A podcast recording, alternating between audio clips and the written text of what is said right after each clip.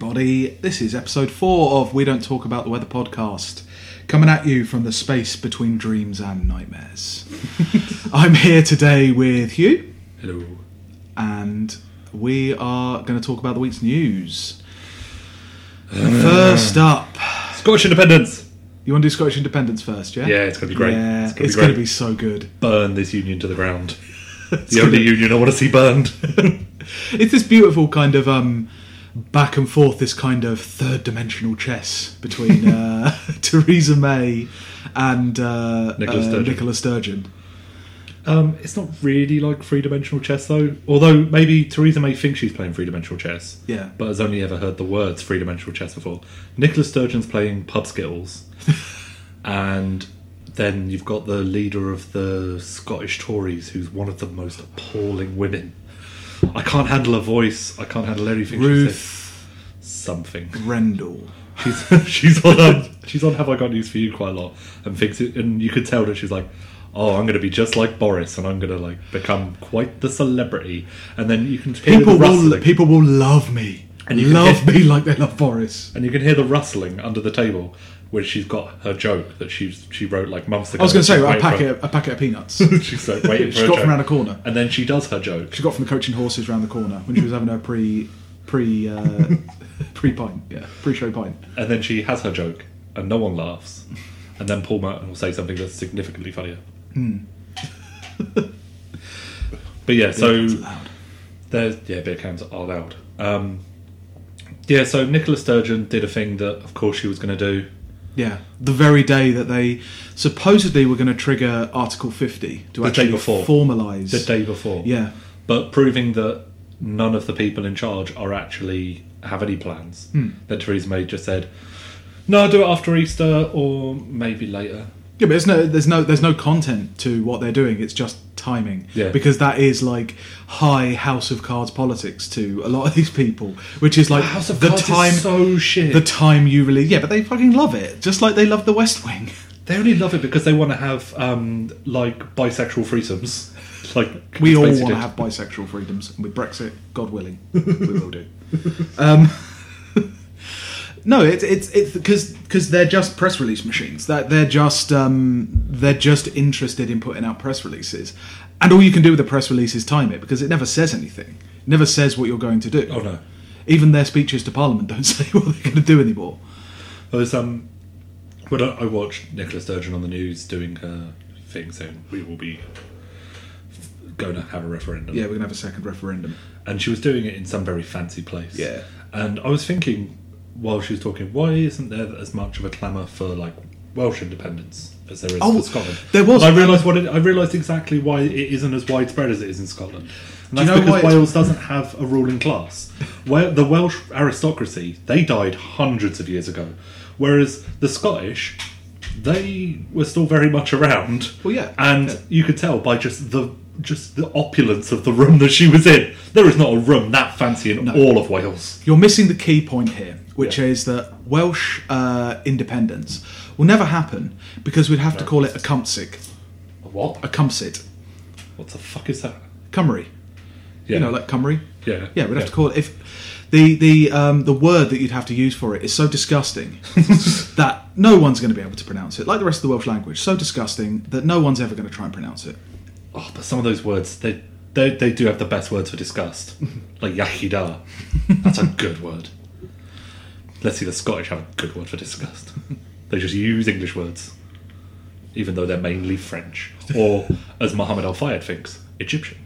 I went on a big Wikipedia binge a couple of nights ago because of insomnia. Yeah. And I did not realise that Mohammed Al-Fayed is utterly convinced that all of Scotland are Egyptian. Really? Yep. Guess when he started thinking, thinking that this was the case? When he bought a castle in Scotland. Mohammed Al-Fayed is great. Yes. He's utterly insane. He's completely barking mad.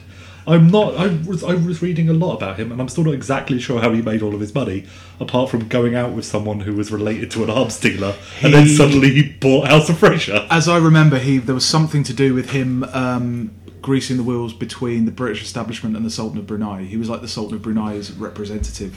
Oh, lovely. Uh, like uh, arms talks, you know. Yeah. That kind of thing. Like Prince Andrew. Uh, yeah. But yeah, so Scotland. Yeah. I'm in favour. You know what? I'm, I'm in. I'm in favour of it. Well, because I think anything that will cause the English establishment embarrassment at this point, they seem impenetrable to be. They, they seem immune to being embarrassed. Yeah. So Scottish independence is one of those things, like um, voting, like somebody voting for a republic. Yeah. It'd be one of the few things that would actually properly embarrass them. Yeah. Because they would be because all They'll of their the all of their forefathers that. were the ones who put kind of the empire and the kingdom together, and they were the ones to see it splinter. Yeah. It's, um, yeah, my weird thing with Scottish independence is, in general, I'm not a big fan of the notion of a nation. Yeah, sure. In a lot of ways, I'm pretty anarchist with that. I don't... Mm. I, I was like, me and you were talking earlier this week, I don't really think I identify as British. I think I do probably identify with a nineteen seventies burnout American teenager. You identify as American? That's a deeply buried cultural uh, a, a very, a, a, cultural pathology. I realised why as well, why I've always felt like this deep down in my soul. Mm. I watched Dazed and Confused when I was too young. And in a way, Matthew McConaughey abused me. I mean, in a, in a metaphorical way and in a literal way. That's not true. But um, so I don't really see myself as British, and... Like, I'm not sure what I'd think about... Like, but I'm in favour of anyone want... If they, if anyone wants to rule themselves, then, yeah, go for it. Mm. Do what you want. And especially with this particular case... Yeah. It's, it's like, I'm not... I don't really have any notion of Britishness myself, but I do have a very distinct notion of, fuck you, the English. Yeah. And I think that's where a lot of, like, Celtic nationalism comes from. Even if they're not yeah. wearing kilts and doing whatever you do on Burns Night, or...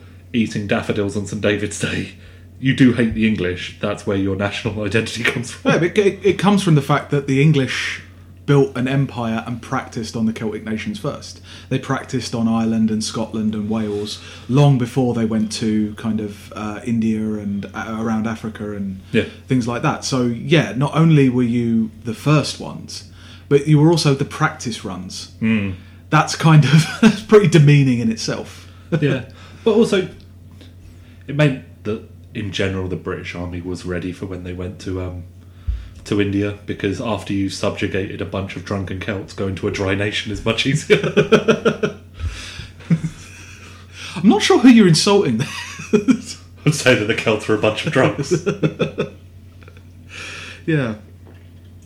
No, I don't know. I, I'm I'm in favour of it. it. It's really weird. Last week we were planning to do a... Um, uh, We had so much fun um, laughing at the Witten of Mercia in episode two that for episode three, I think we were planning to do um, like crazy local regionalist parties. We thought we'd like take a break from the fucking doom and gloom and have some fun. Yeah. Um, and actually looking round, not only are there not many left, which is surprising considering the political climate right now, but also the ones that were left, it was actually like, oh, we want a kind of a, a regional parliament because... we're not fucking getting anything from central yeah. government. And it's like, actually, yeah. yeah and they usually quite meaning. Totally it's usually that. Made up of, like, um, that the kind of woman that has a head shop in the centre of a town. Yeah, yeah. And some old army guy. Brighton people. Brighton people. Yeah, Brighton people, you know. Um, the kind of person who has more than one dreamcatcher. Mm. Um, and, you know, they're, they're, they're fine. Well, they're I reckon, harmless. I mean, then the thing is that they're naive. And, I mean, this actually applies to Scotland as well. They're naive because... any kind of smaller political political grouping does make it easier for oh, yeah. a kind of like predatory globalisation to come and fuck you over. Yeah. Like Scotland will be ravaged hmm. by that stuff. If it if it doesn't go into a recession when it becomes independent, it will be ravaged. In any case, it will go into a recession because they'll have to become because they all those ruling classes look to places like Luxembourg and Singapore and places like that, small places. Mm. Those places were largely kind of built up, built from the ground up with American money after World War Two anyway. Mm. But they look at them and they see, oh, pliable workforce, low yeah. wages. Um, I mean, they ignore the bit about, you know, Singaporean pub or Hong Kong public housing. Yeah. But they look at those things and they have they have stars in their eyes. They dream the fact that they, they came along too late and they they became the, the kind of rulers of a, an established, declining industrial economy like like England and like Britain. There isn't much that Scotland has, though, is there? Really? Yeah, they've got the remnants of North Sea oil. I mean, the thing is that... But you can guarantee the thi- that Theresa May's going to be grasping onto that. And oh, if yeah. they vote to leave, then in those last couple of years, because mm. it'll be a couple of years before they're finally, because we'll have to build that wall, yeah. um, that she'll just go up there and she'll literally drink the oil herself. She'll just drink, or she'll set it on fire like... Um, like I drink your milkshake. Yeah, it's my Theresa May impression, folks. Get used to it. But um, there's whiskey. Mm.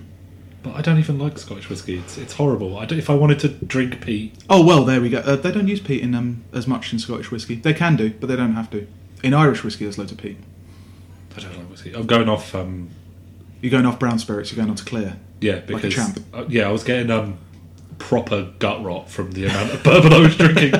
And the rum was really hurting. So I'm moving on to much cleaner... more pure liquors, yeah. like the white tequila, liquors, yeah, yeah. tequila yeah. and yeah, pure yeah, white. The, well, no, tequila, moving on to white liquors. No, the tequilas I'm drinking yeah. tend to be a more like racially pure, yeah, no, piss yellow.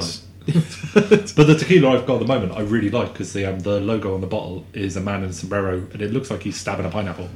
I think it's a thing where I think it agave, must be an agave thing. Yeah, it just looks like it looks like a giant angry pineapple, mm. and I'm very much in favour of this because mm. I haven't had a hangover since I started drinking that tequila. People didn't stop drinking the tequila. That's why you haven't got a hangover. Maybe. Maybe. I have slowed down because I've run out of margarita mix. It's really grim in Walthamstow at the moment. I saw the location, location, location people again, and I've run out of margarita mix. But um, there's Scotland. I would like. I like anyone to be, you know, do what they want, but I'm They're... not a big fan of nationalism, even if it's a kind of twee nationalism of. Scottish nationalists, because Scottish nationalists didn't always used to be kind no, of left leaning. They did and not just used have, to be so centre left. No, no. Um, and once once they're independent, hmm. it will just you know. There's what's the point of them being left wing then? Well, they won't be. They'll get if they if they get to join the E U, they're going to have sweet sweet austerity measures, the likes yeah. of which they could only dream of. There was like oh, there was an obnoxious person at L B C saying. I just don't understand why the Scottish would want to leave the benevolent rule of the English. It's like, well, there you go, right there. Yeah. But um, it is nicer than... Mm, would you Would you I rather bet, Would I, you rather be Scotland now or I bet Greece? There's significant segments. Would of, you like to be Greece? Well, there's no difference. Like, there's still kind of... There's a big difference no, between the, the quality of life in Greece and Scotland.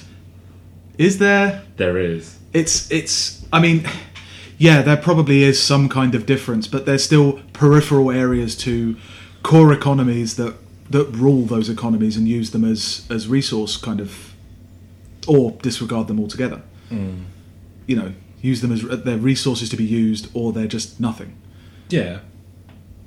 But on the plus side, we won't have um, as many Scottish homeless people in our train stations anymore. I was thinking I was looking at positive aspects to Brexit this week, trying to find anything good. Yeah. If we leave the single market, does that mean we get to have booze cruises to Calais again? No, it specifically means we can't have booze cruises to anywhere. Ever. No, where we have to hide the booze under the, under the sea, like my parents used to. Because it's it's not really doesn't really save you that much money now. And also, if you're flying back from America, you can't buy the cheap fags. If you're flying into the E U, hmm. but now I'll be able to buy the cheap flag, cheap fags. Don't smoke anymore. But I want cheap facts. I'm trying to look at anything positive. Anything at all. Maybe they'll stop talking about Jean-Claude Juncker as much on the news. But they won't. No. But yeah, it, yeah, Scottish independence in the news. It would be nice for them to be independent. It's a more chance this time than it was last time. Yeah. Last time I they think they started at about twenty percent last time and they're up to forty percent now. Yeah. Starting. So and people bitching about having another vote. It was real close last time, yeah. and it was predicated on lies, almost like another vote that we just had. It's fucking, it's fucking incredible. Like, as with most things, the response to something is way more interesting than the actual thing itself. And Theresa May's response to this Scottish independence thing is, "Now is the last time to play politics." Yeah. Why would you be so divisive? Yeah. Also, how dare you play politics with the notion of borders and, and, yeah. and, and like so, and like sovereignty? Yeah. Like, but. They, Oh, she's a fucking idiot. Because no one's well, no, paying, she's not an idiot. Because no, no, one, no one's paying attention. Yeah, no one's paying attention to that stuff. They're just seeing no. how they can spin it. Yeah, um, and then you get the same old people saying, you know, we give so much money to the Scottish, blah blah yeah. blah, blah, and that's only because we took everything. Yeah, it's because we were the Highland clearances were not that long ago historically. No. no.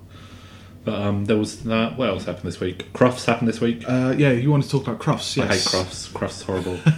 Crufts is a bullshit eugenicist parade of nastiness. I am a vegan. I'm not a big fan of being mean to animals. Mm. Crufts is the one of the worst of that. Like, slaughterhouses are bad. They're mm. really bad. Like, just the as a the, vegan, I'm yeah. going to go out on a limb yep. here and say a limb. Hey, um, and say slaughterhouses are bad. Yeah, but slaughterhouses aren't celebrated in society and on the on the T V as much as what Crufts is, which is an organised organised by f- former eugenicists who weren't allowed to breed their servants anymore because it was seen as not very nice to try and breed some kind of super servant that was human. So they started doing it with their dogs and created a bunch of monsters that can barely live. Like, you look at a purebred German Shepherd, you look at my my little German Shepherd, and she's lovely, and she is healthy. Yeah. You look at a purebred German Shepherd, and it can't really walk. I was, I was, I was watching, um, I can't remember what it was, some dog programme, and um, my girlfriend was saying, um, uh, oh, yeah, you know, is that type of dog known for, for that kind of behaviour? It was like a German Shepherd, and mm. it's like kind of very obedient, very all that kind of thing. And it was... Um, It's like, are they always like, are dogs like bred to be like that? And it's like, well, they're all bred. Like, mm. there is no such thing as different breeds no. in nature. They just no. all fuck each other. That's entirely human yeah. human uh, action. But I just, oh, I really hate it. And there was they were doing the thing, um, the R S P C A got annoyed with the way they were choking the dogs to, like, show off their haunches. Yeah. Um, but, oh, God, I just want to get rid of Crufts. There's no point in it. I, I don't I, like the idea I, of purebred I, dogs. My dad's got a purebred Labrador that's like, I think his name, he's got a much longer name than me, this dog.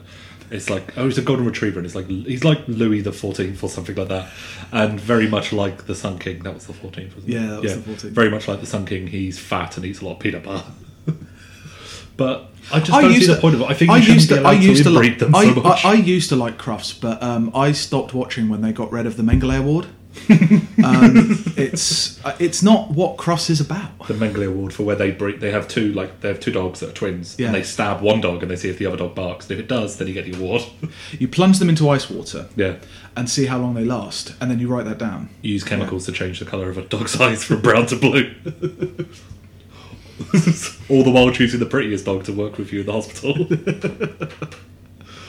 But um, yeah. Yeah, Crufts was just... Ugh. But um, then Crufts led me on to seeing the thing about how most of our vets are Spanish and they're not going to be welcome here after Brexit. Oh, God, yeah. Yeah, yeah. The, the, that's a weird All one. roads lead back to Brexit. Yeah. yeah. Um, and most of our vets are Spanish, which means that after Brexit, veterinary costs are going to go up, which have already massive anyway, because since you'll be hard-pushed to find an independent vet. They're all owned by big companies, yeah. and it's absurdly expensive, um, which is why I treat all my animals with like homeopathic remedies. Yeah, um, and stern words. Um, but the a lot of the Spanish vets work in abattoirs, mm. and because you need a vet there to make sure that they're not abusing them too. Yeah, much. It's a legal requirement, isn't it? Yeah, yeah. Um, and you're not going to find many British people who train to be a vet who want to make sure that a cow is killed in the nicest way possible. There are not many a... British people being trained to be that kind of thing anyway. Yeah. You know, yeah. They're not training to go into those kind of uh, well, fields anymore because the cost is yeah, it's prohibitive. So well, it's, um, yeah. And they, the government never does any kind of incentive. They never offer a carrot, they always offer a stick. Like with, they were talking about ideas for junior doctors, hmm. where the, if junior doctors don't work in the N H S for the first five years, yeah. they'll be charged more for their um, for their training. Rather than offering to like... I think a, a nice, easy way of making sure there's more people training to be doctors would be if you work in the N H S for the first ten years, no debts. Yeah, all your debts gone. Yeah, um, and you'd get lots. You'd get loads of people. You'd have they'd still have they'd still have some of them would go off into the private sector afterwards. Mm. But then just offering them punishments if they don't do it. Yeah, it's not going to get it. Yeah. Also, they they work in the N H S anyway. Yeah, and I'm like, there's a part of me that's pretty convinced that the reason they're saying it is so they can find you in breach of working for the N H S if you go on strike, hmm. and then just fine you. Could you could you see them? Because they hate those junior doctor strikes. Oh yeah, because in general people quite like their doctor. Yeah, they see doctors as necessary in the same way, in not in in, in a different way than they see tube like tube drivers, for example, yeah. train drivers. Well, yeah, because they can say like, like oh, we'll just have automated trains. Oh, which, when are the automated trains coming? You know, that kind of which thing. Which can't yeah. work on our trains. No, but I mean, with doctors, it's a naturally sympathetic hmm. trade. Trade. It is a trade. Yeah, it's only doctors. I think it's, it's it's an important thing, but it's still it's still a fucking trade. They can pretend that they're um they're you know they're they're like gods or something. Profession. That's the yeah, word. Pro- yeah. Uh, trade. They're like they're like fancy woodworkers, fancy blacksmiths. They're butchers with pretension. They are. They are. That's all they are. Taxidermists. They all taxidermists. Each and every one of them. But um. Yeah, so that's another Brexit-y thing that's going to happen. And what's the other thing that happened this week? Oh, Owen Jones. Owen Jones, yeah, is a more kind of... Tell me all uh, about probably, Owen Jones, because I try not in, to read Twitter. Inward, inward, uh, kind of uh, echo chamber kind of thing on Twitter.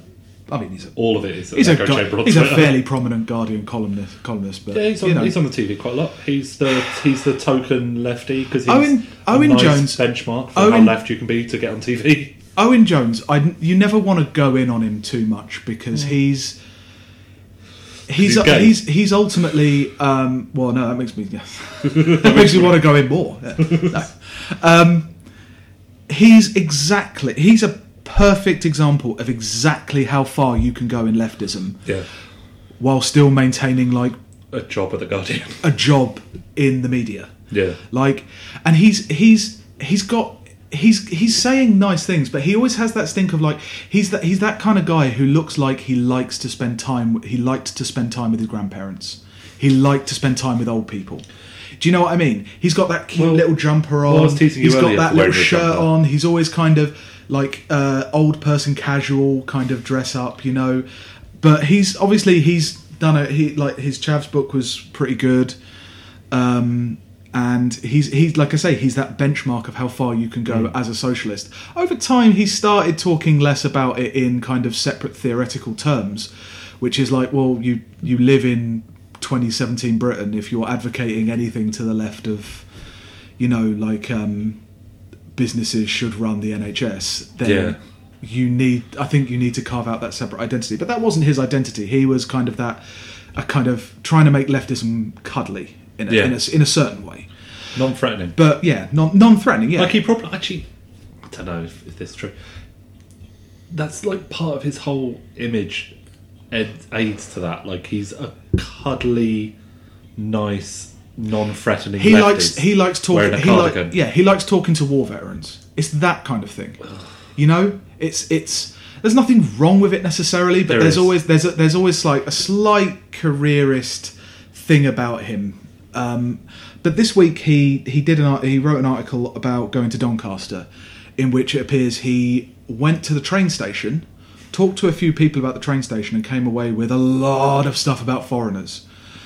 Um, and he got a lot of shit. I can't imagine what it's like to be like a fucking public celebrity in this age.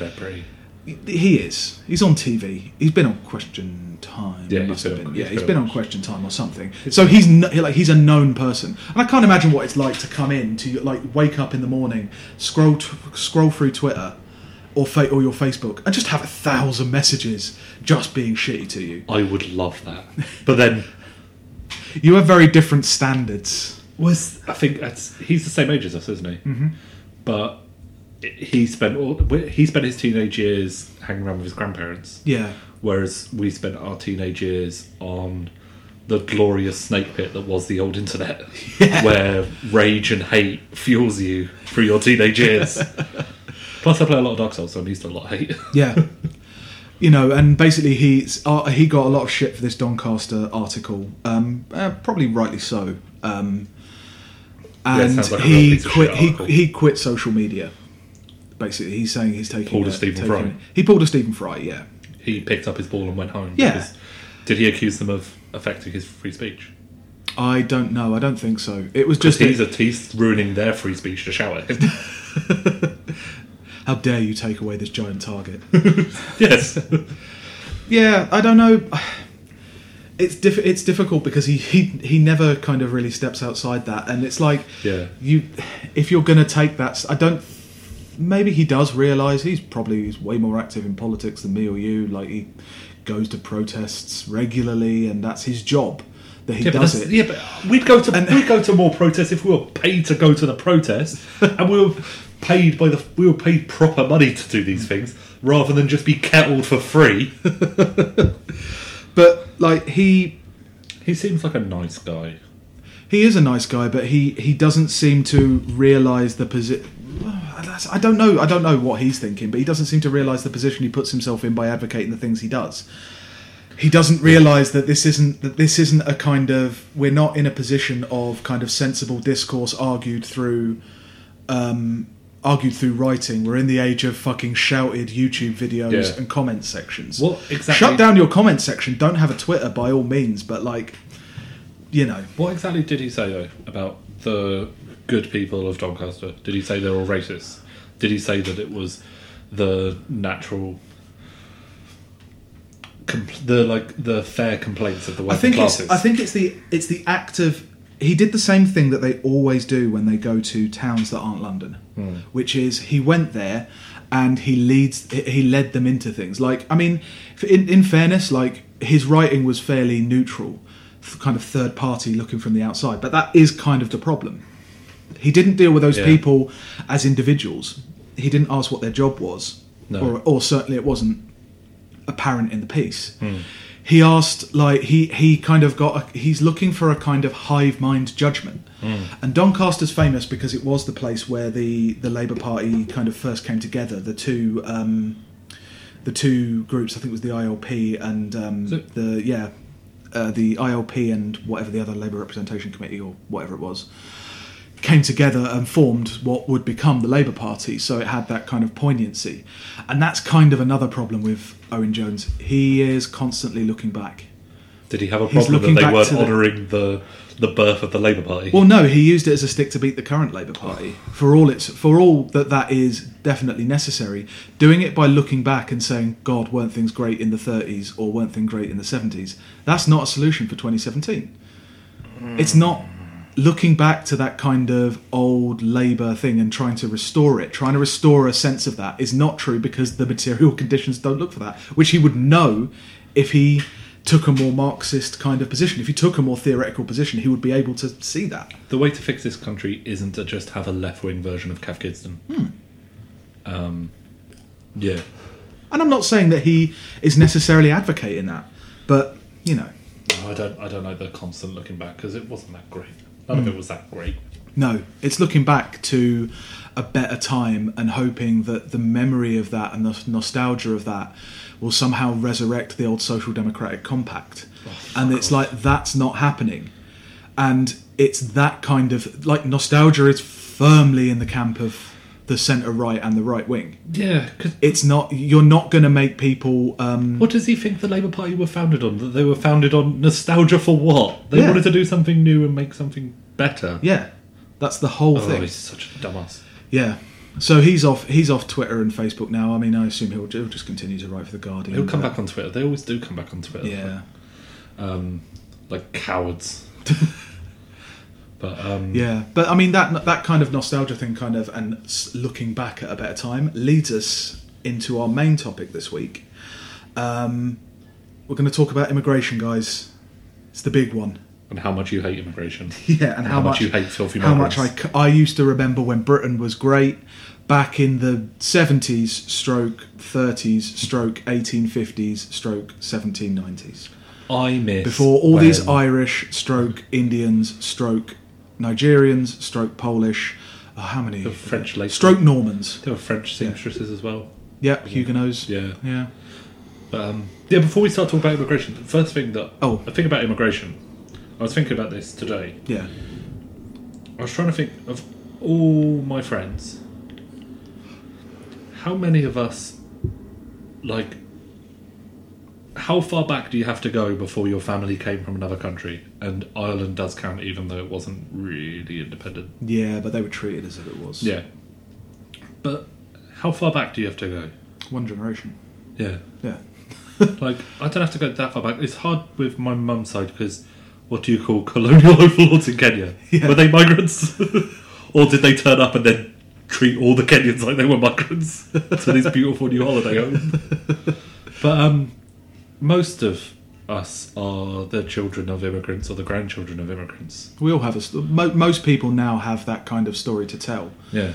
But it, in in in many ways, it's again, it's like it's like Brexit, where those thing those kind of contradictions get papered over because everything is about immigration. Everything, every every piece of media, every and then and they're talking about the most recent ones, and it's always about the most yeah, the most recent. Yeah, they always focus on the. Hence, why ones. You can get kind of Sikh people supporting U KIP. Yeah. You know, they they are literally from Punjab, yeah. and they're talking about kind of, ah, oh, you wouldn't recognise this area anymore.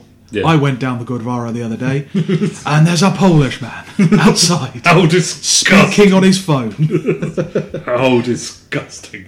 Well, then, with especially actually with Sikhs are a quite they're a different example though, because a lot of them fought in the army, so they felt like they earned their yeah, like a lot of the former Commonwealth. Yeah, former empire.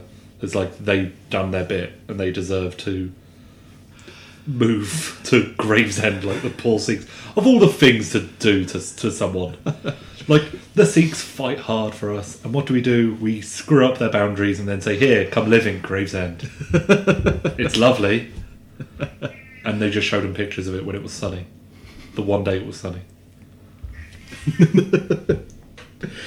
Yeah, but yeah. Um, Immigration is a really weird one because people's ideas about immigration is normally based in utter gibberish. Yeah. It's based in so much, I don't want to say fake news, but misinformation. That's the thing. It's like they don't lie. They just, they they will accentuate one part of a sentence and really like go quiet on another bit of a sentence. Yeah. There's a t- there's a tipping point in a lot of people's experience because obviously no one's born racist. And that's what you're talking about with immigration. You're talking about kind of the reaction to it is, is racist. Mm. Um, immigration is one of those... is one of those words that it's um, it's like an it's an empty signifier. So whereas some words have positive meanings and things that if you say the word it means that thing, immigration is one of those things where it attracts meaning to it, and yeah. so it's why like people can bitch about almost fucking anything, their parking, any kind of criminal incident, any kind of like service sector encounter, mm. and it will get attached to this larger nebulous issue of immigration. Yeah. You know? It's it's it just magically attaches itself. And it's it's not that hard to work out why um, the current like supposed wave of immigration is, is happening. It's happening because of the same reason that it always happens.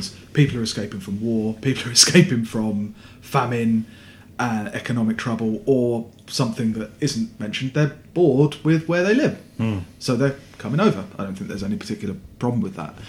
I'm more no. interested in kind of the reaction that the British in particular, the the, the, the British who go anti-immigrant, yeah, their reaction to it, yeah. which has become way harder. It was, it's always been there. It's always been there in the background, but it just seems to be have this new potency about it recently. Partially to do with Brexit, but partially to do with just this very, this real hardening of of attitudes among not just people who would have been kind of anti-immigrant anyway, but people who, but the kind of the discourse shapers, the the, the journalists and things, and they're looking yeah. for the magic, the magic bullet that explains why people are the way they are, and the only thing they ever seem to be able to come across is immigration. Yeah. Well, it's, the um, I think the reason why the, the people who are going really anti-immigration, yeah, the thing that they all tend to be quite old. And the journalists are all older journalists, really. The younger uh, ones, the younger ones aren't like the young racists used to be. Yeah, but the younger journalists have a kind of culture where they are isolated from their peers if they're overly anti-immigrant. That mm. is that is yeah. the case, as it should be. But I don't think anti-immigration thing is just a thing for the old. Anti-immigration rhetoric is just a thing for the old. It's a thing that waxes and wanes. It's like um, my girlfriend's Indian, and she's, you know, oh, we've just got to wait for all those old racists to die, and it's like I I don't think that that's just the case, well, because that racism think, and those those things wax and wane as... Yeah, but I think our current crop of young racists are such pussies. They're such they're like they're not that firm in their beliefs. They're not like people who'd get N F tattoos across their chest and have like swastikas on display. Mm. They're people like, um, I remember an old friend of mine who then went to work in Thailand. Mm. He did a postal vote for Brexit from Thailand. Yeah. Because of the immigrants. Hilarious. Yeah. um, but his argument's paper thin, and as soon yeah. as you like like say you're a fucking moron, he goes, "Oh shit, yeah, yeah." And that's the kind of racists we have now. Like the um the E D L, the ones the ones who are like the really hardcore E D L ones are always like the kind of older ones, mm. and the younger ones are just mentally ill. Yeah, they're just mentally ill, or they're just so dumb. They're proper touched by the angels. Yeah, they're just smooth-brained fetal alcohol babies. um, and I, I just, I think a lot of the, a lot of it is, it's a nice, easy explanation for journalists to use yeah. because they could like, why, why is there no parking in, on my street? Is there no parking on my street because of all the all the foreigners who've come over here, all the Syrian migrants, or is there no parking on my street because my council is horrible and hates me? Yeah.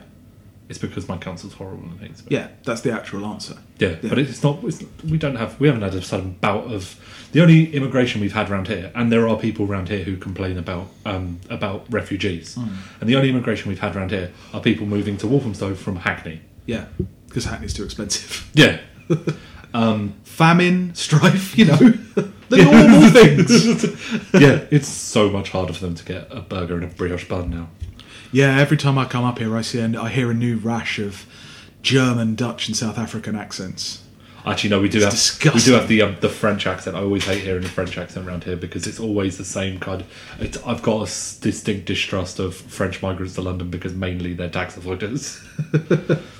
Uh, and it, yeah, I mean, it, the problem is that you can confront people with the kind of facts of like, ah, this person is uh, an immigrant. And they have learnt enough, they've imbibed enough from the right-wing press over the years. They say, I'm, oh, I'm not against proper asylum seekers. I'm oh, against economic pisses migrants. Off. Pisses me off when they talk about like, oh, see, this person is coming, like the proper asylum seekers who are refugees yeah. running from a war-torn zone. They come from Syria. But some of these people, they're coming from Iraq. Yeah. And it's like, yeah, Iraq's fine now. Yeah. Perfectly fine. It's all done. It's done. It's all fine. yeah. Um, yeah, the, it's that kind of... Um, it's the softly, softly approach to delegitimising the notion of a refugee. Mm. It's no different to Holocaust deniers who say that they just want to look honestly at the numbers. Mm. Whereas really, they, they're just arguing in bad faith and they're just trying to... Yeah. Just muddy the whole debate, and they'll say like, "Oh, well, you know, how do we know that all of these people are running away from genuine strife? Hmm. This kid, we're going to have to send him back to um, to um, Zimbabwe because he says he's gay, but how do we know?" It's like, oh. yeah, that's that's what's that's I think that's definitely what's changed, and it changed during um, Blair's years, in that immigration didn't immigra- immigration enforcement didn't just become more brutal; it became more bureaucratically cruel. Was there the same attitude towards refugees when when the Bosnia-Serbia thing happened? Mm. We got a load of refugees in. I don't know how many, but yeah. I, well, I remember. I don't know how many there were, but I do. I remember um because I was in. I remember my A-level college yeah. had a sudden influx. Yeah. Um, I don't remember there being as much of a anti. I can't even remember if they were Bosnians or Serbs. I don't like. What's the difference? I'm sure they, they have very specific reasons why there's a big difference. But I can't remember. They they they look like Nico Bellic from Grand Theft Auto. I would I would I would ask you. I would you know I would ring up Slobodan Milosevic to, to ask him, but unfortunately he's no longer with us. Unfortunately, is he dead? Yes.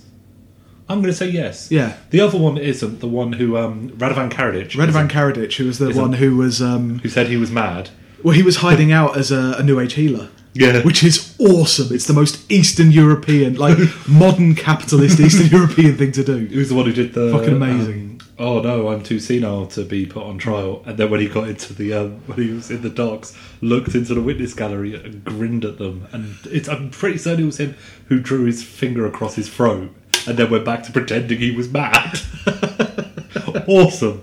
Of all the career paths, I think, you know, genocidal psychopath. That seems like... I don't think I have the stomach to go through with the genocidal psychopath bit.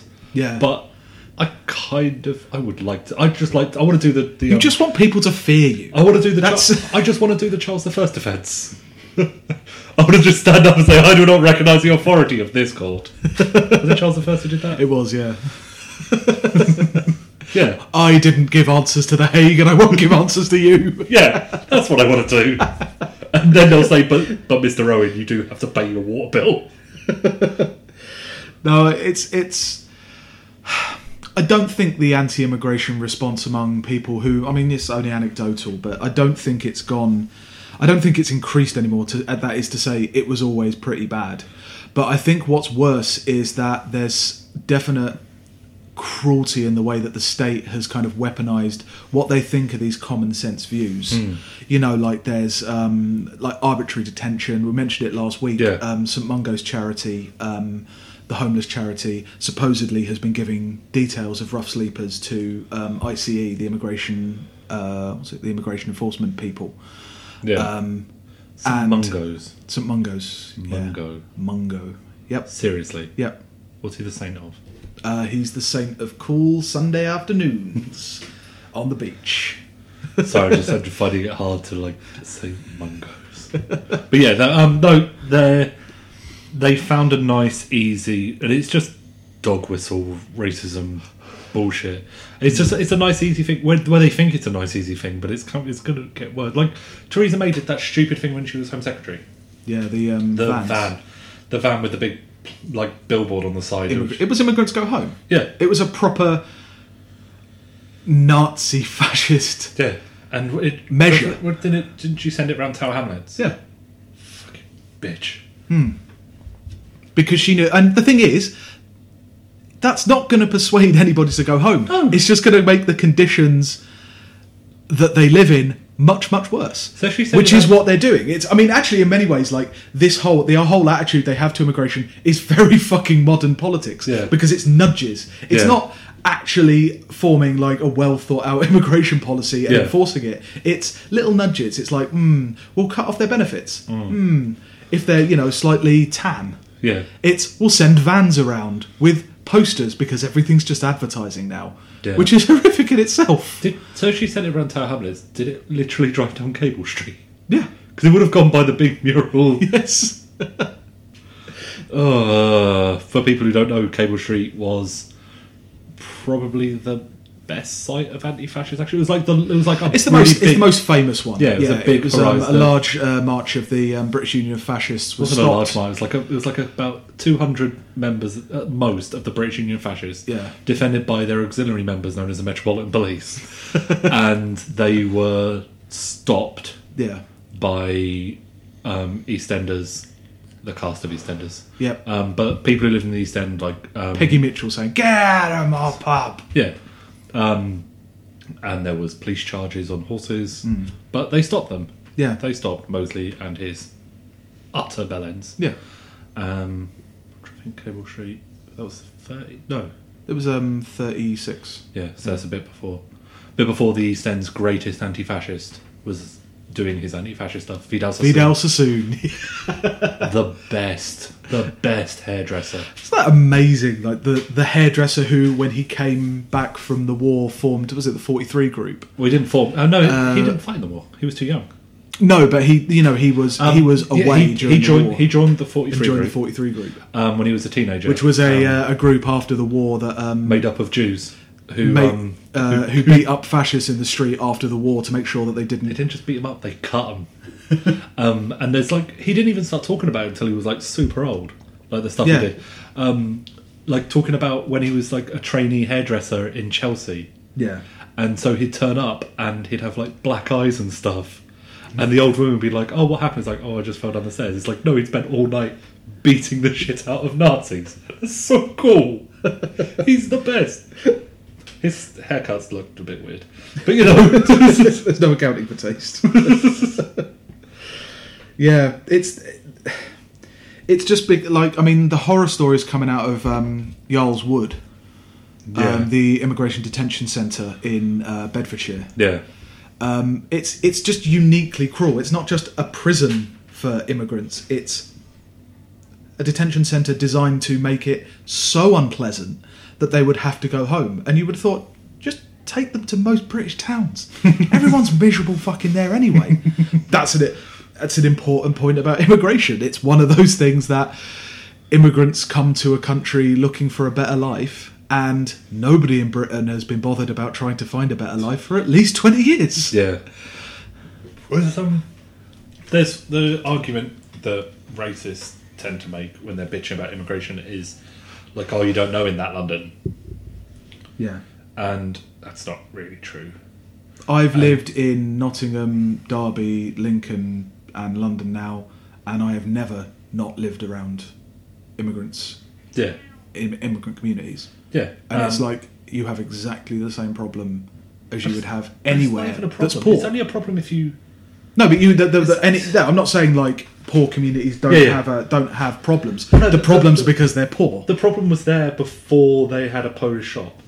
In mm. fact, it's slightly better now, because before there wasn't a local shop. Yeah, because that had shut down long ago. Yeah, and on the whole, if they get over their aversion to a beer having a name like Tisky or Zuba, they'll realise that they're pretty great. Yeah. Like when I first moved to when I first moved into this place. Yeah. Um, pretty much all we could afford to eat was uh, me and you would get would get drunk on something like Zuba, yeah. and then go buy cheap, cheap, cheap Polish sausages. And there was no way that we could have had that when we um, without the sweet Polish immigration. Yeah, but they they have that. But I mean, aside from anything, there's, I a, there's I actually, actually a bit think... in fear of seeing the di- the thing that's different, and they won't go in the Polish shop. My mum won't go into a Polish supermarket. Why? It's weird and different. I mean, yeah, fine. If there's nothing you want in there. Like, that's all right. Yeah, but she won't go in there because she just thinks she's just slightly afraid of it, mm. which is weird. Which I find I find weird. Yeah, but also, how many immigrants does your like your mum lives in Medway? Yeah, how many immigrants? Because it's like that's a classic thing of the oh, no, most that's, that's the quite, most down anti-immigration sentiment comes yeah, from places from, that have seen the fewest migrants. Yeah, but it's it's not like um bits of Norfolk. It's like it is there is there There's are some. a lot of immigration in um in Medway, and like she used to be a Um, drug worker, and mm. so she used to see a lot of them, mm. and she used to work with prostitutes, and so we would see a lot of. There's a you know she had a lot of contact with immigrants. Maybe she was because she had the the only immigrants she met were skagheads. the, her opinion of them was very much coloured by that. But yeah. there's there's and there's quite a lot of immigration around Medway. Like I haven't been back properly for a while. Like the only time I go back is to see my mates. I don't go back to see my mum. Yeah. Um, Like, but you go back and you wander around the streets, don't you? Not really. Not really. I go back and I go, go home to the house, and that's it. Yeah, yeah, yeah. But I mean, that, that I think that is still that's still a point worth making. That what was it? Um, when Owen Jones was doing uh, Owen Jones, um, Owen Smith mm. was doing his legitimate concerns thing in uh, in Wales, speaking at the foot of uh, the Nye Bevan statue. Filth. Talking about, you don't want immigrants, you've already, I've already, my wife's a teacher and she has fifty immigrants in her class, and it's like, well, where's your unless teacher? She has, your teacher in Cardiff, they're all English. Unless she has, well, the, the, it came out that there were there had been fifty Syrian refugees in total had gone to Wales, and that kind of over overestimation, like it, politics in Britain is dreadful for fucking that, for the. Do we touch it? Do we touch it? How hard do we touch it? How far do we go? How far yeah. do we touch it? The Tories have never been that, have never had that problem, because they have the kind of white nationalism card to play. Labour should be better than that, and Jeremy Corbyn has been better than that because he refuses yeah. to condemn migrants. That's one of the things I like. One yeah, of the things I like about. But him. He refuses to do anything. He doesn't do anything else. Yeah, but um, don't want to get. Into Jeremy no. Corbyn, because it'll just make me sad again. But um, no, the it's people are told on the radio and they're told on the T V that I don't actually, I don't know much about T V because I don't really watch the news on T V. I find it depresses me. There's always an aesthetic. there's always an aesthetic. So papers can afford to be um, for some reason papers can are able to be more are able to lie more are able to paint a kind of more. Um, A more diabolical picture. Like they always pic- have for some like those reason. Pictures of the um, the Syrians when they were said like, look, they're thirty, and it was yeah. like, no, that's a translator. Yeah, I think that's the most fucking dangerous thing about that. Yeah, like the weaponization of those kind of images. Yeah. Because the images are always either poor people coming, poor, like non-white people coming across, and you weaponize those images. So every child, like people when they cross the border, women become pregnant with seven children. Uh, men grow massive sketchy beards in in different uh, in different colours. If they've got mobile phones, that a mobile phone is immediately a gun or a bomb trigger. And children, the most dangerous of all, mm. are children. Which, when you step outside that and just think on a human level, that's a very fucking dangerous path to be travelling down, especially right now. Do you think? I mean, do you think that like Tories and Labour actually know what they're doing? I, to- I include the Tories in this because they've always been blasé about that, about ramping up anti-immigration sentiment. But do you actually think they realise what they're tipping us over into?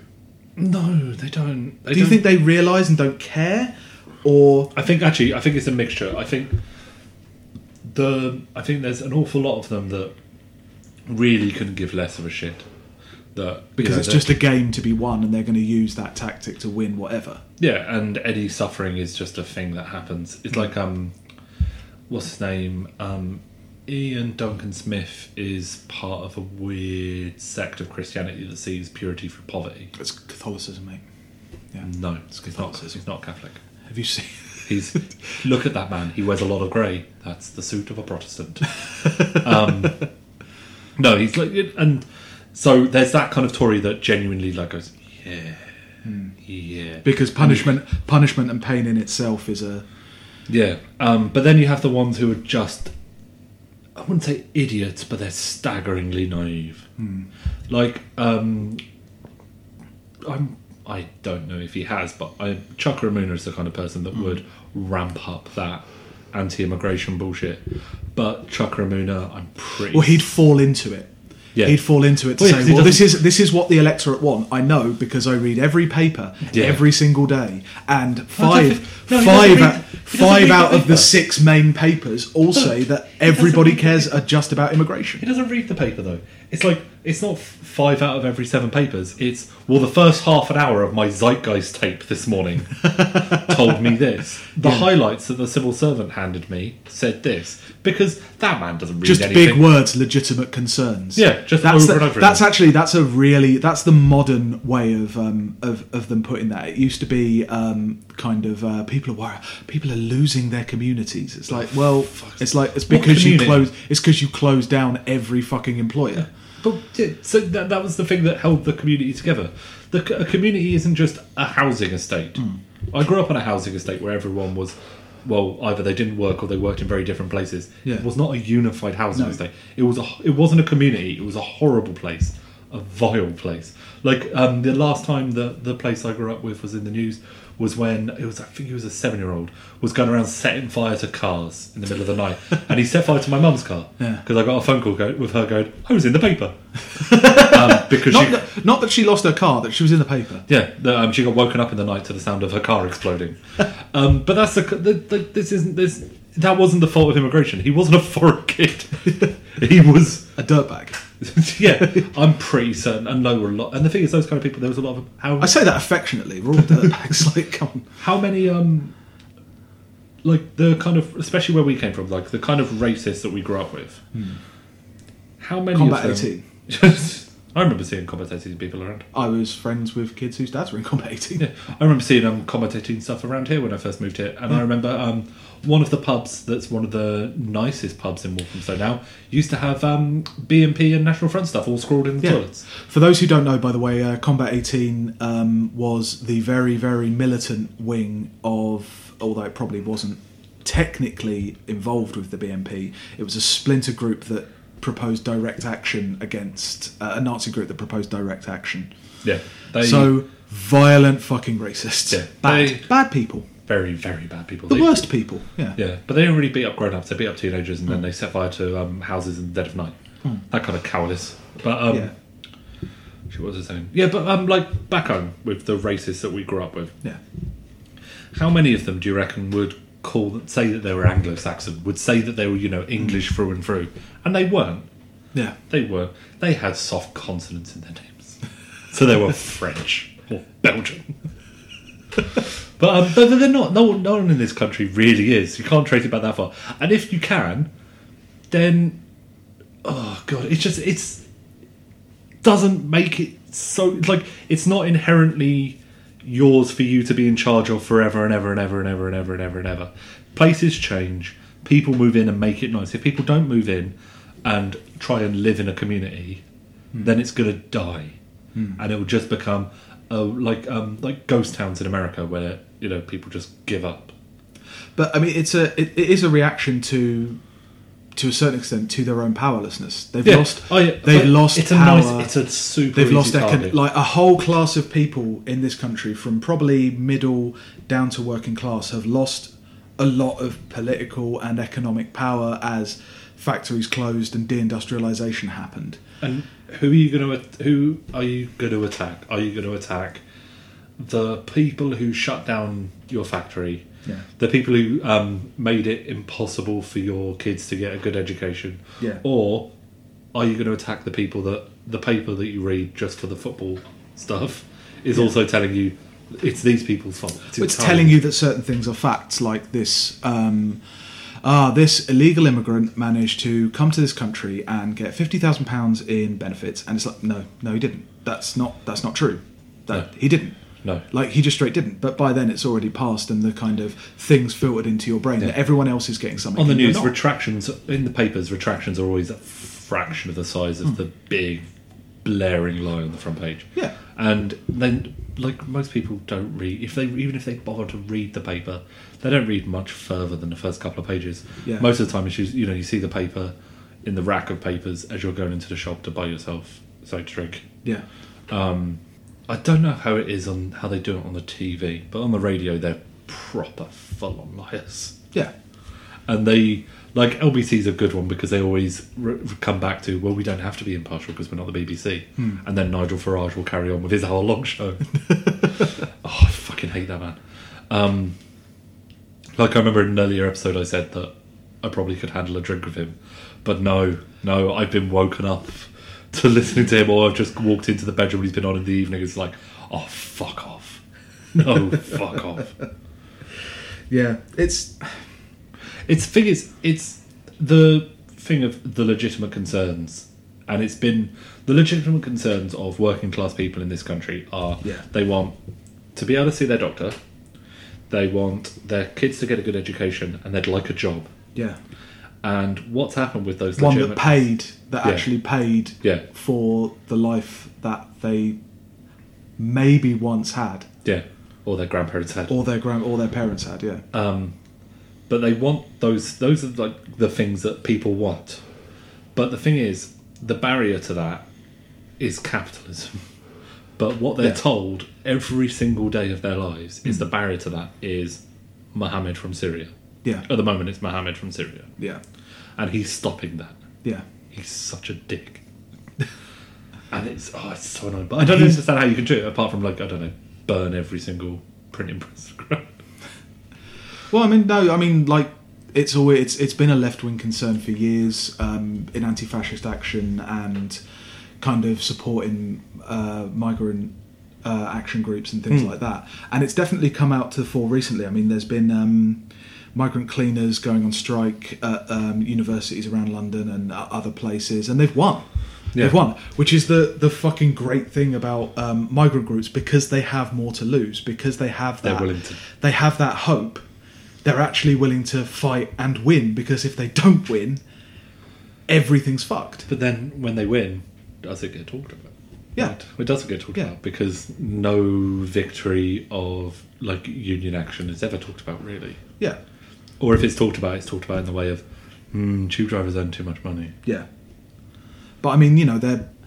They're subject to surveillance, they're subject to mm. arbitrary detention. And I mean, I don't think we need to really go into kind of specifics about, well, this person's an asylum seeker, this person's a refugee, this person's an economic no. migrant, because they're all lumped together. Yeah. And I think, like, probably approaching it as a, a lump is, as the response is always approached to as a lump, and as soon as we're responding to the response, well, yeah, it's kind I don't of think, like, I don't think there is that, they, don't, they don't make that distinction. There, I don't think there is that much of a difference, because, in my mind, because I think... They're all welcome. Well, the way I, the only the only kind of migrant that I don't like is the kind of economic migrant that's here because they don't want to pay their taxes. I yeah. don't like that. I find that really well, and even then, I don't think I'd stop them. I just find it really crass. Well, of course, that leads into the other point, which is, of course, the the state's response to um, economic migrants is to put a cash value yeah. on them to monetize them, because that's the, well, to be fair, that's the only way it's, most of them can understand anything anymore. Yeah. Because oh, none no, of them have ever had. Because their brains are addled all around exactly how much you're worth. Yeah. And that kind of thing ends up, that's the kind of immigration they're all right with. Mm. Is they're all right with, I mean, there's that, uh, with the spouses, if you want to bring your spouse over here, oh, um, yeah, they, yeah. she has to be, uh, or they, sorry, uh, have to be earning uh, more than eighteen thousand six hundred a year. And it's like, there's been people who've been living here for twenty years mm. and they go away. Well, by that logic, and they're not allowed back in the country. There was a woman well, from no, by Singapore. That, by that logic, you should have been you should have been deported years yes, ago. Yes. Oh, wait a minute. You should have been like you were. Um, when like you spent a long time not earning that much money. No, exactly. So, the, so by that logic, you know, you're not. Well, I mean that that I mean that's incorrect. I'm a British citizen. No, but you know what I mean. But the, by that logic of when you just start to define, and it's a dangerous thing to start going of defining well, who is that's worthy. Exactly what and I was leading and into. The thing yeah, is, yeah. And that's what it. That's what it. Yeah. If, if it's allowed to happen with regards to migrants, then yeah. it'll be. I'd say within a couple of years that, that it will start to be levelled at people who are already here, and they'll start calling them things like little burdens. Well, and yeah. they'll and they'll start getting really angry about them, and they'll start talking about. Yeah. yeah. Well, look. I mean, you look at the things that immigrants are subject to.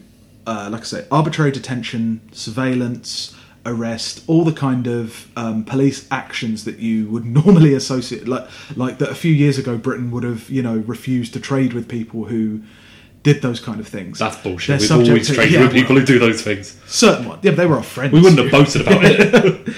um, all those things are always, they're the ne- it's the next step. And it's like, they want to charge um, foreign uh, foreign visitors to see a doctor, the N H S.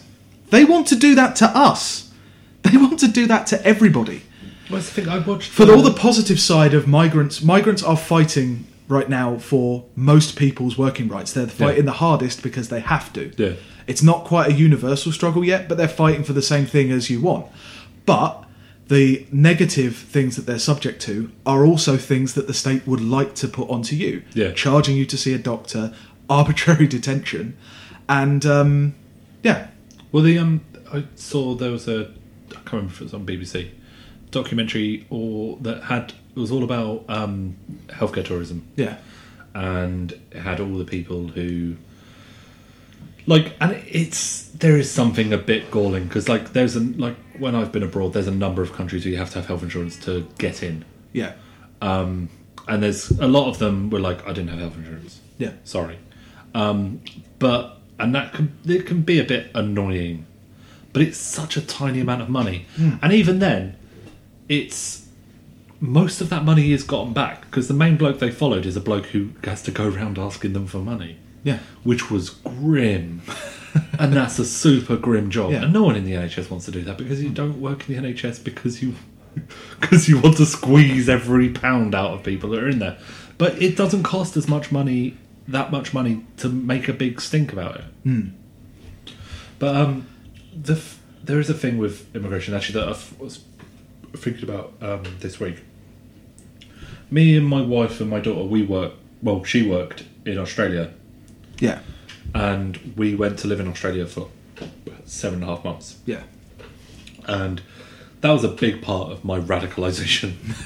But um, one of the main things about that was the way that the Australians would talk to us. Mm. And that was, they liked, you know, they liked us. But it was very much that we were the good ones. We were the right kind of ones. And that... You were the white kind white. of ones. Exactly. Yeah. And... Well, you know what Australia's like with its immigration stuff. It's yeah. fucking revolting. They have a literal prison island. Yeah. Where there was a petition, um, uh, I can't remember, it was a couple of years a prison ago. Prison island called Christmas Island. Yeah. There was a petition um, a couple of years ago. three hundred people on this island signed it. And it wasn't to either let them go or let them come to Australia. It was to let them die. fuck? Put them on a boat and let them die. Well, they what? I remember when I was there, they um, there were there was a couple of times with boats that were coming from East Asia that they literally let sink. Yeah. Um, because otherwise they'd have to let them onto as their soon as they over were... their full island. Yeah. Because Australia is full. Um, yeah. But no, it's like, so I've experienced being a migrant, even though it was temporary. But the treatment was really nice. But part of the reason that it made me so angry was I can. It's so fucking. It's ra- it's racially conditioned. Yeah. You felt that kind of that. I mean, it's, it's white privilege. Yeah. It's the privilege of imi- of uh, it's, migrating it's to somebody white, where white English yeah. American privilege. Yeah. But, it's oh, it's man. yeah. It's it's so weird. I was thinking about this the other day that. In the seven, in the sixties and seventies, we're talking about. There's a lot of talk about walls now, securing borders, which is walls across the Channel, walls across the Mexican U S border, and all that kind of thing. And it's like when the Berlin Wall was up, the West was so happy to have as many East German, Russian, and uh, Eastern Bloc migrants. Each one was a tick in the wind as it column. Could, yeah, because it, it made them feel good about themselves. Because yeah. it's that immigration thing is never about. The forces that are uh, uh, uh, forcing people to leave where they are and move to somewhere else, because they're always largely the same from a group of of, of factors. Hmm.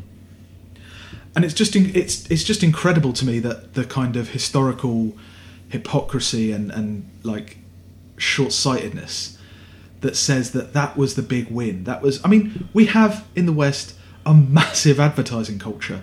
Yeah. Of making everything look as good as possible. Look how much stuff we have. Look how many things. Look at our pop culture. Our pop culture brings people over because they love music and they love the culture. And all of these factors are things that bring people to the West. The economic wealth of the West brings people to it.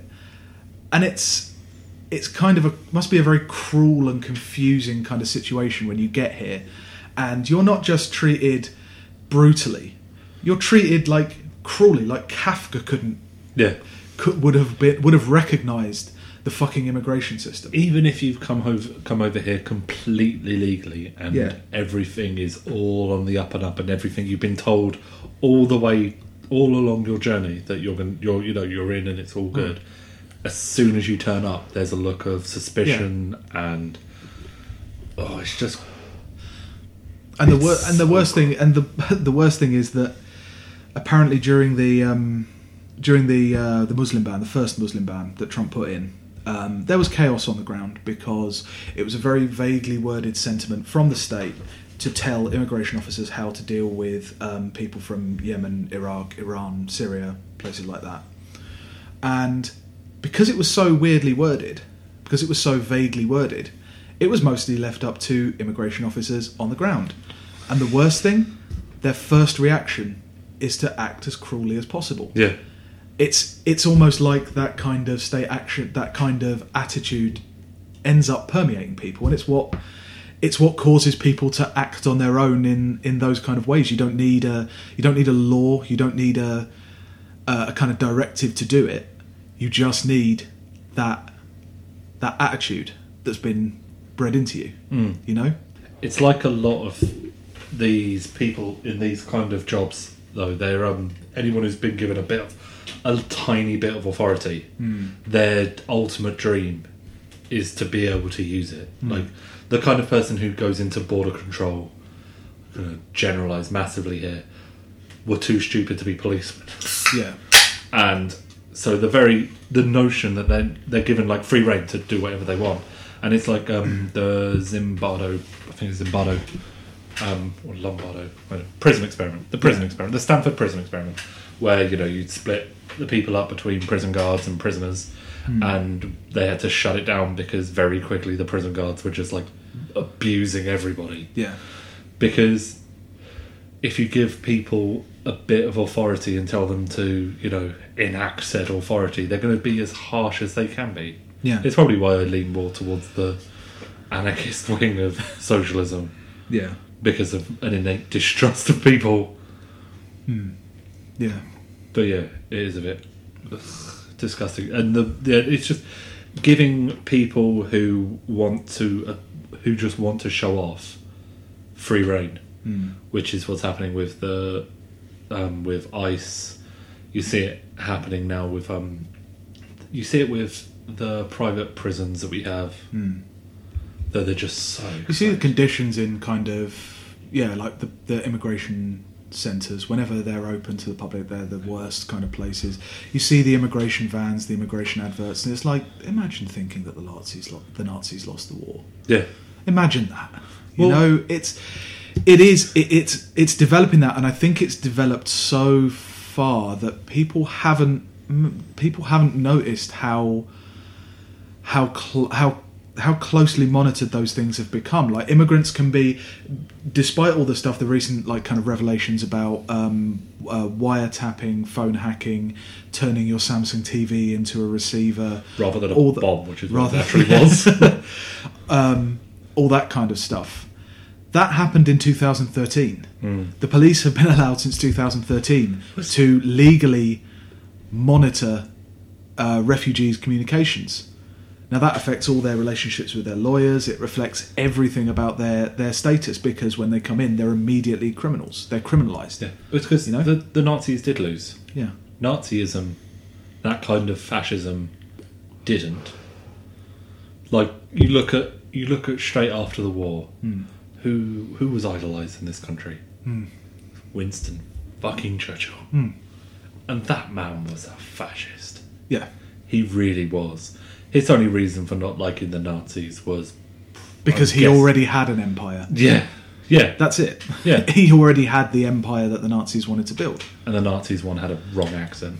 Yeah, it's been a long-standing thing in in, in British society of forgiving that kind of action. Of of it's not it's not as simplistic as to say as being cruel to foreigners, but there's a definite kind of impulse in it. And as things have kind of gotten worse for most working people over the last twenty years or so, that kind of tendency has always been in the background. And I think now in the last, probably the last seven years, probably since the Tories came in, has just been, like I say, weaponised and ramped up. And we're now in a position where it's, it's they can get away with anything. Well, it's because we're in that position when the, it comes the Tories, to immigrants. When seems. The Tories are left to their own devices. When asked for a reason why you have to queue up for your doctor, yeah. they're not going to say because we need to fund the N H S more. They're going to say it's because there's too many foreigners. Hmm.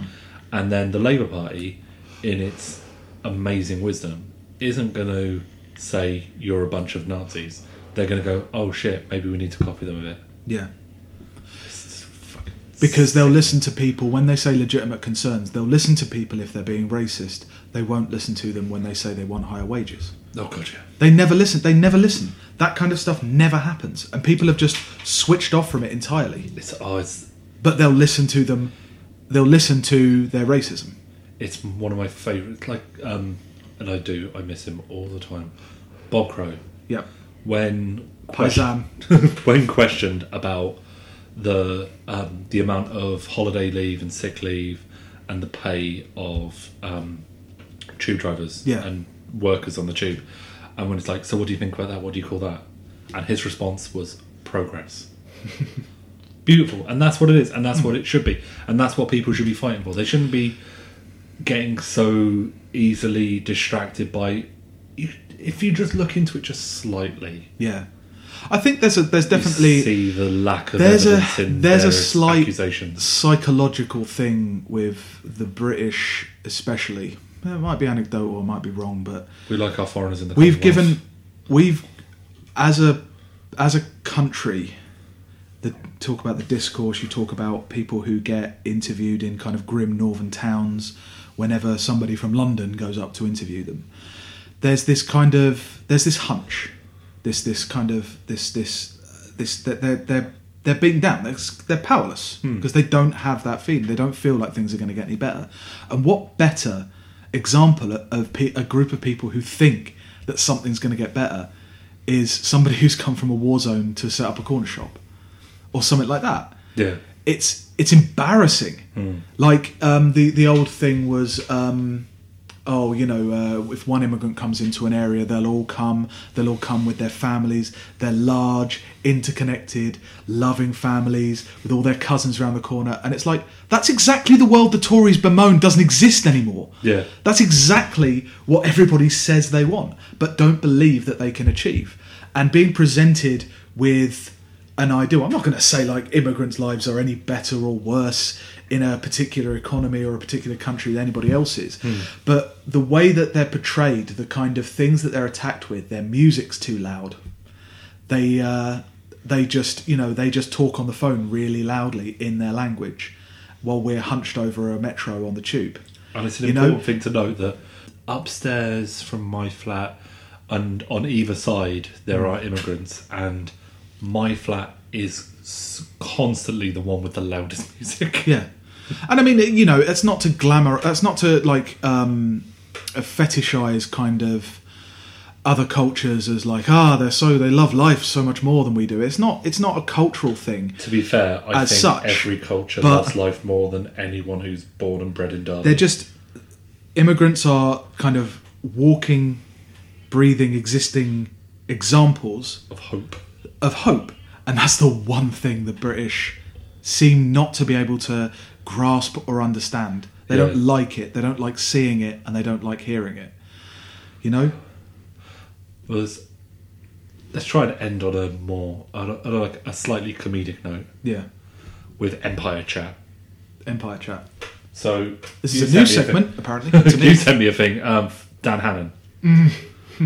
Dan Hannan, one of the best Tory yeah. M E Ps who gets to go on Fox News to bitch about how much he hates Britain. For some, like, it's so weird when someone like that just.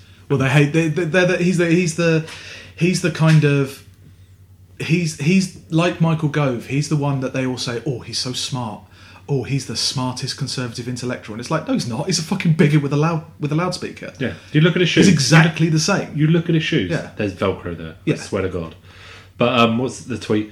I said, "Happy Commonwealth Day." Is it Commonwealth Day today? It's Commonwealth Day, I believe, today. Oh, and uh, what might not come out, uh, that was a message, but it was a tweet with all the Commonwealth flag emojis. Fantastic. After it. So, happy Commonwealth Day to the two and a half billion people bound together by a dream of liberty. The dream of liberty... the dream of liberty was from the English! Yes. That's where it's like, oh, all these people, they were just brought together by their unified dis- just disgust. With their overall... by Dan Hannan. But yeah, so uh, fuck. yeah, I uh, know it's it's an important left wing talking point, talking point and action praxis to defend immigrants. Yes, if you're is. a left winger and you're thinking about you know um, going on the legitimate concerns train, don't. No, it's because bullshit. Their victories are our victories. Yeah, every every time they get a little bit of extra breathing room. The poorest people in this country get a little bit of extra breathing room because there's one working class. The best thing. There's one working class and they are part of it. The best thing for London taxi drivers mm. would be for Uber workers to join the R M T. Mm. And for example, yeah. Yeah. Yeah. Rather than just be shouted at by yeah. angry taxi drivers. And on, on the flip side, when they lose and whatever kind of... Whenever Britain is deemed to be... immigrant free, or the immigration problem is over, or whatever kind of arbitrary end point to this fucking shit show people decide to set, remember that they're coming for you next. The things that they want to do to immigrants, they're floating for you. Like the Scottish, like the... Oh, that's a neat little segue to the beginning. Yeah. Like the Celtic nations, the things that they're doing to them are the things that they want to do to you, mm. which is you base your legal status on wealth, they want to charge you for healthcare, and they want to surveil you twenty-four seven. It's just that now the Welsh are the Syrians. yeah. Yeah. Yeah. Yeah. So I tried to cheer us up by laughing at Dan Hannan. No, no, no. That was a. I think that was a positive. That was a positive ending. That was their yeah. victories or our victories. You know. Yeah. I think that's a positive ending. What do you think? Let us know. Um, okay. Let us know. Someone, someone write a review. I want to read out reviews, but yeah. I don't get any reviews. We don't get any reviews. I saw that we've got a couple of a couple of downloads from Japan. Wow. Yeah. The Red Dragon Rises. Oh, no, wait, that's China. Yeah. Shit.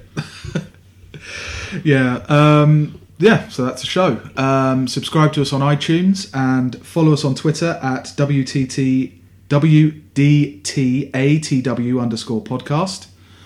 Um, let us know what you think. It's episode four in the bag. Yeah. Yeah.